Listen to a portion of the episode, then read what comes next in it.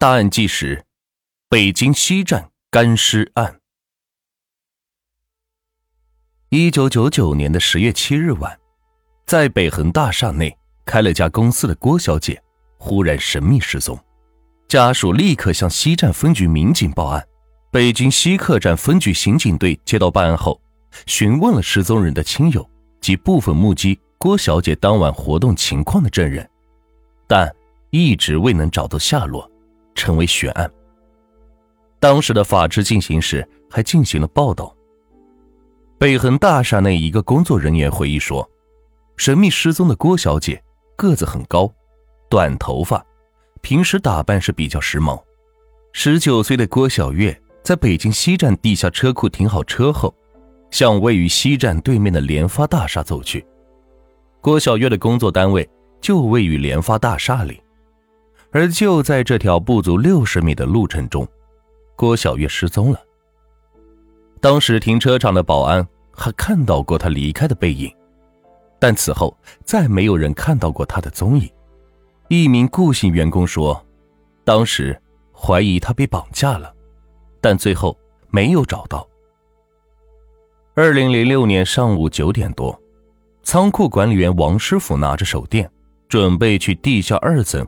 封闭已久的仓库内打扫时，手电一晃，光线照在风干的尸体上，皮包着骨头，看那样子，应该死了好久，就像恐怖片里的干尸一样，太吓人了。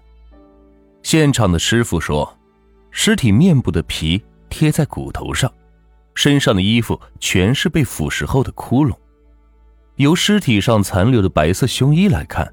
可以断定是一具女尸，女尸身上有着一条外翻的狭长伤口，伤口周围有着黑褐色的血块，地上一大堆干涸的血迹。下午三点多，尸体被急救车拉走，警方表示将对尸体做法医鉴定。七年后，在北恒大厦地下停车场发现的这具女尸，是不是郭小瑞呢？民警在这具尸体的旁边还发现了一个牛皮纸袋，纸袋里边除了一些美容产品外，还有一张1999年10月6号的《北京晚报》。就是这个日期，让当时跟随民警拍摄法制节目的北京电视台记者敏锐的想到了他们之前曾经报道过的一个女孩失踪的案件。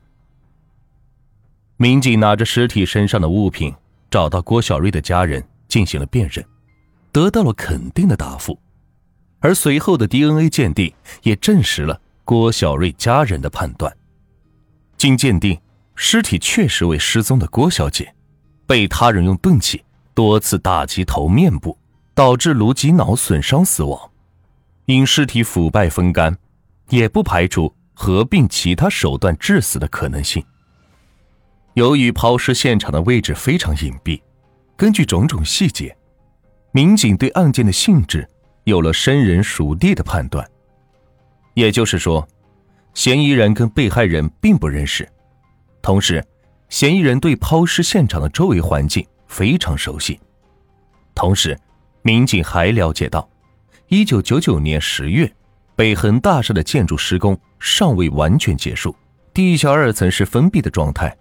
只有一些施工人员住在那里，民警觉得这些人中很有可能会有案件的凶手。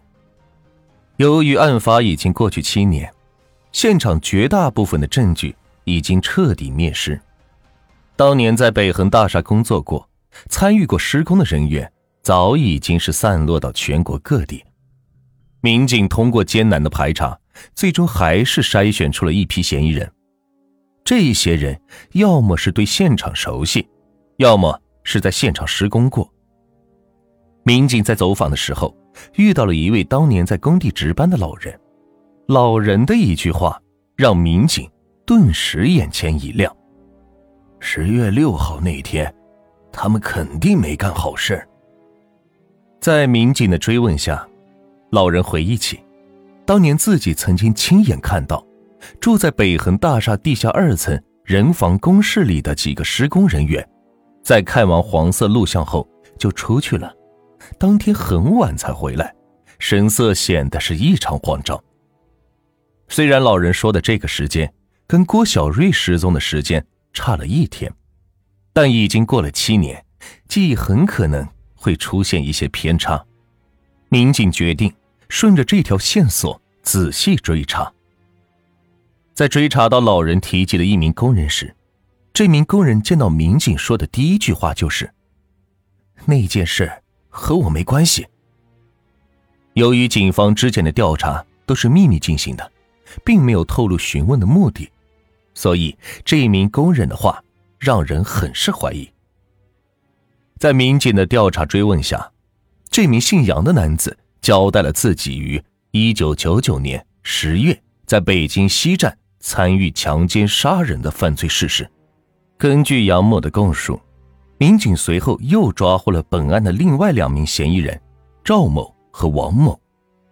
赵某和王某对于自己在一九九九年十月的所作所为，同样是供认不讳。